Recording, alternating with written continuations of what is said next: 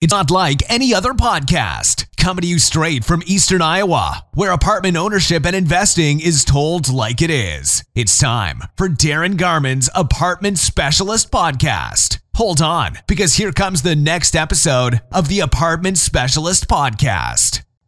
Hey, everybody, Darin Garman here, and welcome to this week's podcast where we are talking about car loans. Car loans. Now, I know you're wondering, okay, Garman, why in the hell are we talking about car loans? I want to talk about real estate, investment real estate, multifamily communities, multifamily investing. I want to grow my IRA, my 401k. I want to, et cetera, et cetera. I want interesting, cutting edge information on investing in multifamily real estate. Mr. Paranoid Banker. And you're right. That's why this will be one of the most important podcasts you've listened to from me in a long, long time. Uh, so, before I get into the information on why this will be a game changer kind of podcast for you, I believe, let's hit a couple housekeeping items first, okay? Number one, uh, I am recording this podcast today from my home office. so, those of you that have been with me at least a while know that I have two partners of mine that like to, uh, shall we say, make themselves known uh, if and when they want to. And those partners of mine are Bosworth and Blue. Okay, Bosworth and Blue are my Shetland sheepdogs. So Bosworth and Blue love to bark at the following people mail carriers, UPS people, FedEx people, grandmothers and grandfathers walking by with strollers, and any other kind of threat that they may believe is happening in and around the house. So even though Bosworth and Blue don't join me here in the office, there will be times where you will hear Bosworth and Blue let whomever is either dropping off a package or walking by know that, hey, this is our place, back off, go back to where you came from. And so you will hear barking from time to time from Bosworth and Blue. So I wanted you to know about that. Uh, secondly, uh, just a, uh, reminder are, and, and, depending on when you are listening to this and when this is recorded, I know it plays a, a role in what I'm going to tell you our, about this um, next announcement, but our next multifamily investment summit, uh, which is um, only only allow 20 investors into the summit. So very small groups are allowed, and that's it. And this is only for serious investors. Our next multifamily investment summit and property tour, live property tour, is going to be on November 18th. And so, if you are a serious investor looking to go to and take the next level and get to the next level with your investing, especially if you're one that does not feel you've reached your potential as an investor, uh, you should attend. Uh, there are more. There's more information on this at www.heartlandinvestmentsummit. One word, heartlandinvestmentsummit.com. You will get more information on the agenda, what I cover during our time together and also information on the property tour. This is only for serious investors. That's why we keep it to 20. This isn't like a big event we're trying to sell out. We're not trying to get butts and seats. Um, this isn't it. This is an intimate time with me showing you how the game is played, what you need to do, how you need to do it in order to take your wealth and income from where it is now to where you want it to be. So, again, heartlandinvestmentsummit.com. and if you have any questions on anything there, get in touch with us. Myself or one of my staff will be back in touch with you to answer your question. All right, now uh, let's talk about car loans.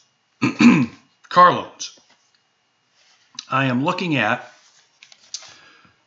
the October 2nd edition of the Wall Street Journal. And this is on the front page.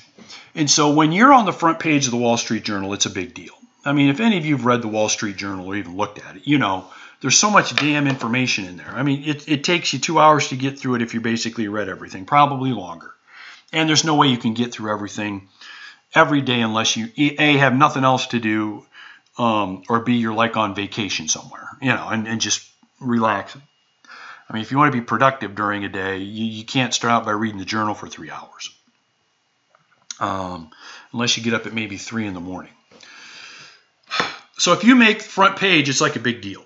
if an article's on the front page, it's a big deal because that's what most people will look at anyway, right? Most people aren't going to page back to A10, you know, page 10 or A10. They're going to page to the um, uh, to the front page. And here is what the article is. Here's the headline on the article, and it reads this: Americans buy cars with piles of debt. Americans buy cars with piles of debt. And here's the subheadline underneath that. Booming financing, stretched out loans are signs of middle class indebtedness. I'll say it again. Stretched out loans are signs of middle class indebtedness. Okay? So I want to I want that to sink in with you just for a moment. Okay? So I want you to think about that. Okay? and now I'm going to take a couple of uh, sentences out of this article, and we're going to expand on this and, and how this is how and why this is a big deal. And at the beginning of the podcast, I said this could be one of those game changer kind of podcasts for you. We'll talk about why that's the case. Here we go. Walk into any auto dealership these days, and you might walk out with a seven year car loan. Okay? That means monthly payments that last well past when the brake pads give out and potentially beyond when the car gets traded in for a new one.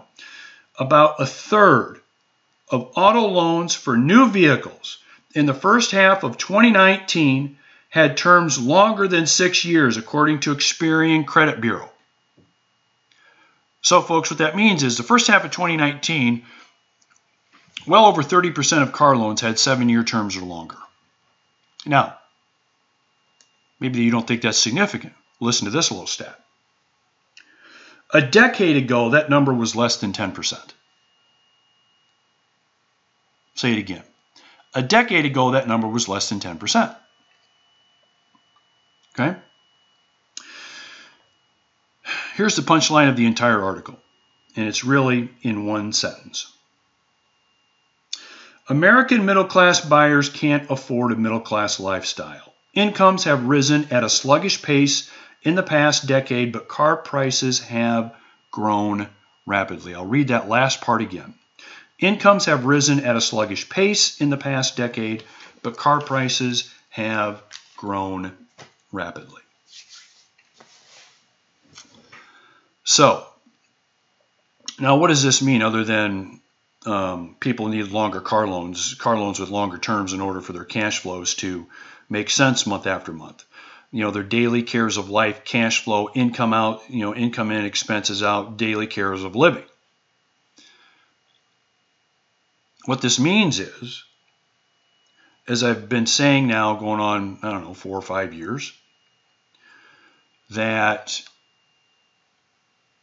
the cost of living is going up at a dramatically faster pace than wages are. Okay? So, so far, what we've talked about isn't all that revealing, is it? I mean, this is all stuff that most of us, I think, we pretty much know. But here's the, where the rubber meets the road on this, pun intended. Everybody needs a car, pretty much. Okay? Now, yeah, you can make the argument, you know, those that live like in big city, let's say Manhattan, New York, Manhattan, um, LA. I mean, yeah, there are there are many folks that can use and, don't have vehicles. They just use public transportation or they walk wherever they're going. And aside from the folks that might ride their bike to work once in a while, car, you know, maybe uh, take the moped or the scooter, pretty much everybody needs a vehicle, needs a car. And on top of that, most middle American households have more than one car. So, you know, this article right now is just talking about one car. Well, we know most people have at least two, don't we? Most Americans probably have two cars. Um, so there was a time when out in front of our house here, there'd be five vehicles, and if friends were over, we had like eight vehicles in front of our house, in our driveway in front of our house. So you had Gina's car, my vehicle, the three kids' vehicles, and then if they had a few friends over, I mean, it looked like you know, I had a buddy of mine that would would uh, uh, poke fun at me and say, "Yeah, I drove by your house today. It looks like you're selling cars. I mean, it looks, it looks like a car lot out there." Um, and that's just, you know, family, three kids. Um, that's not, you know, two people, you know, a couple people living together, a couple people married, a couple people married with kids. So I would tell you that most probably have more than one vehicle. And what this article says is most people have to stretch their loan payments out because of two reasons. Number one, they don't have the cash to pay for the car. They don't have the cash to just write a check. Okay? That's significant. And I'll tell you why in a second. Number two, in order for them to make ends meet in their daily cares of life, the loan payments have to be smaller, which means the loans need to be stretched out longer. And so when you combine that with the fact that most people need a vehicle, again, there's a tiny percentage that ride the bus and, and do all that and ride the subways and, and all that kind of stuff. Most people need a vehicle.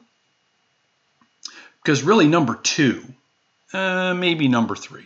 So if you kind of go hierarchy for folks place to live, food, clothing, car. And with some people, car might be number two because you got to get to work in order to buy the food and clothing. You got to get to work to pay for the roof over your head. Uh, and most people need transportation to get to where they need to go, work wise, and, and you know 400 other things you need a vehicle to do.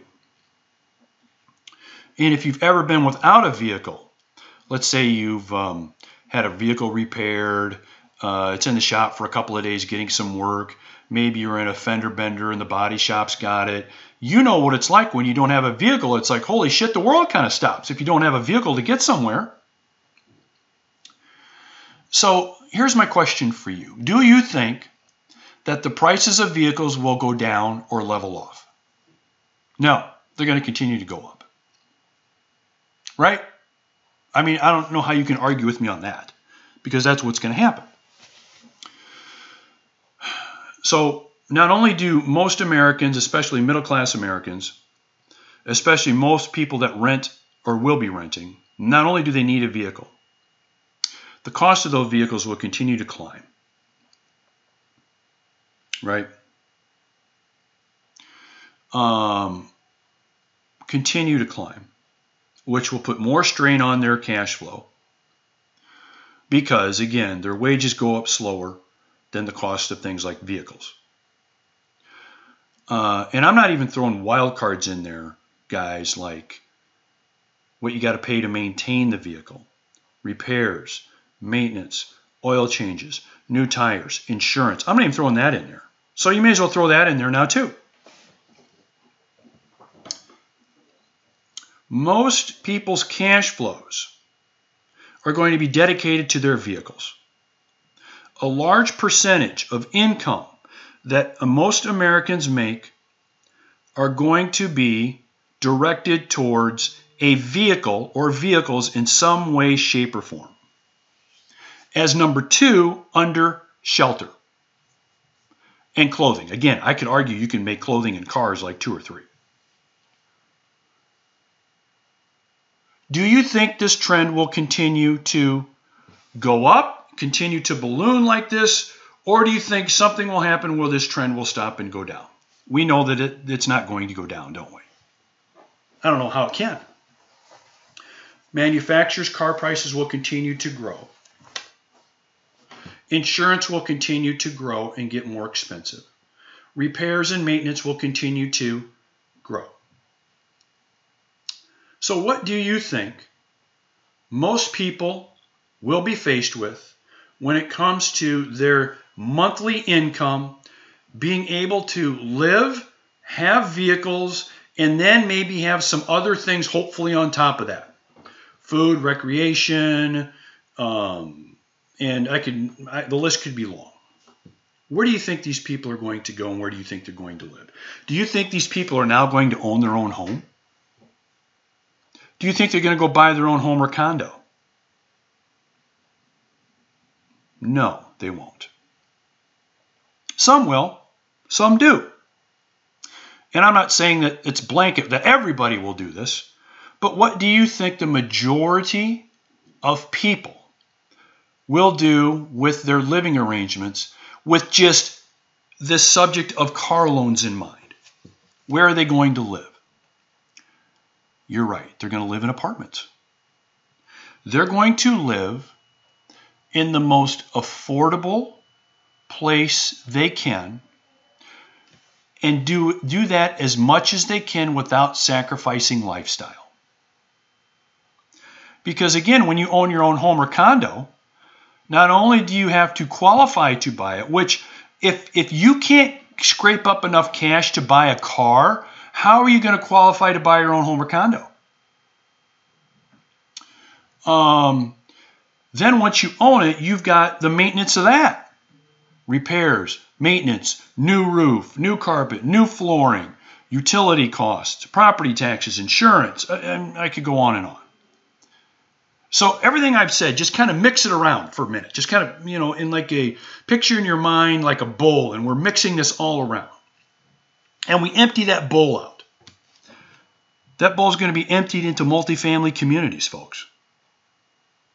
That's where all of this is now. So we are seeing this happen now. This is not something that's going to happen, even though it will continue to happen and grow exponentially. It's happening now. Now. Uh, and you will continue to see more and more, not only middle class, but also boomers and other Americans choose to rent versus buy. Again, is everybody going to do that? No. There will be people that will buy. There'll be people that will continue to do that. That's going to happen. I'm not saying it's going to just stop. But the pendulum, folks, is swinging so far over to the rent versus own area and will continue to swing even more and more in that direction over the coming years than probably I think it will. So the question is, what will you do about this? Because this is almost like insider trading. You know, there, there, there, you could, we, we've, most of us have heard names of folks that have been busted for insider trading. Um, you know, you do research, you come up with a long list of people, some famous, some not so famous, that, you know, made millions, hundreds of millions of dollars insider trading. and insider trading is basically sharing secret information or classified information. I use classified, that's not really the right word, but using um, information uh, that can get you a gain, a tremendous gain on your investment that nobody else knows about. Right? Proprietary information that nobody else knows and using it to profit in a big, big way. Well, this is insider information, folks. But it, it's really not. This is like legal insider information because we know what's going on. We see it in front of us right now right now. So it's almost like having legal insider information. Okay. Now that you've got that insider information, what are you going to do? Because here's what's here's what's frustrating for me. Um, and and and I'm not putting you in a box, but I just want you to know that here's what most people will do. So if if I if I was your cousin Bill or Uncle Bill and I called you up and I said, hey, buddy of mine owns XYZ company, and he just told me they're going public in four days. And here's like the five things that you need to know. Here's what's going on in the background and why their public IPO is just going to explode. So find your stockbroker, buy as much stock in this as you can. You'll be freaking rich. Okay. What will you do when you get that phone call? All right. Most of you will then you know, hey, Uncle Bill, okay, you'll get a hold of somebody to start buying at least some stock, as much as you probably can, but at least some stock in this company before the IPO, and you will profit from this insider information. You'll do it. Especially if it's coming from Uncle Bill. Yeah, buddy of mine owns this company. It's going public. Here's like five. I just want you to, you can make some good money on this. And most people would do something with that information that they hear about. Um, you know, another really bad analogy is, you know, you go if, if you're into like horse racing and, you know, you're sitting at a, at a, um, at a bar with some guy and you know he's talking about the big race tomorrow and why this one horse is going to win all the races and here's what's going on. And more than likely you're tempted to at least go bet on the horses even if you've never done it um, just to see if you can make a little bit of money. So most people under this scenario would at least do something see if they can make a little bit of money some people a lot of money. But when it comes to seeing this information now right in front of us. No one's given us this. This isn't like someone secretly told you. This is happening in front of us now. We see this going on in front of us. What are you going to do with that information? What frustrates the shit out of me is most people aren't going to do anything with it. It's like getting insider information legally and not doing anything with it. Watching. Watching. That's what most people will do. That's what most people will do. Um, and so this is not a, a, a, me getting on a soapbox saying that, you know, how how dare you not do this and and how can you be so stupid as not to? That's not my point. My point is, it's in front of you. It's right there. You're look. I mean, it's in freaking black and white right here. It's happening. And what will most people do? Nothing. Nothing. And then wonder five years from now, geez, I sure wish I could have done X, Y, or Z. Sure wish I could have bought my grandkids this, or helped them out with their tuition to go there, or my wife and I to do this, or my significant other and I to do that, or to give this much to my university. I could go on and on. So, what will you do with this information? Because, folks, here's what's happening. As a result of all of these things, and we've just talked about car loans today, the line for people to continue to want to and have to rent is going to continue to grow and grow and grow. Then, at the same time, the line for investors especially Wall Street type folks, that line up to want to buy what we have so they can get in on this, so they can profit from this. Do you think that will get less or do you think that will grow? That's right, that will grow. And really, to me, the more exciting thing is not so much the line of tenants, it's the line of investors wanting to buy and own what we have or what people have when they own their own multifamily communities, which will just, I mean, the value of these properties will increase at a significant rate, significantly. And we're seeing it already in some sectors. So, we've covered quite a bit on this podcast, even though we just talked about car loans haven't we? And so, really, what I would leave you with today on today's podcast is just to have you think. Think about what are you going to do about this? This is going on in front of you. This is pretty much like legal insider trading. You've got the information. The research is out there in front of you to find and to look into and to know. Your Uncle Bill didn't have to call you with this tip. It's right there for you. What will you do with it? What will you do with it? Uh, it has been a pleasure being with you on today's podcast. Um, if you have any comments, questions, suggestions, I always love to hear from you um, related to this podcast and what we covered today. Or not. So my contact information is all over the place. Uh, stick around and you'll hear how to get a hold of me quicker if you want to. And um, I appreciate you being with me today. Have a great day, have a great week or weekend whenever you've listened to me. And um, next time you think about or see anything to do with a car loan, think about what we have talked about today. All right, take care. We'll see you. Thanks for joining the Apartment Specialist Podcast. For investment questions, comments, or to get in touch with Darin, go to www.heartlandinvestmentrealestate.com.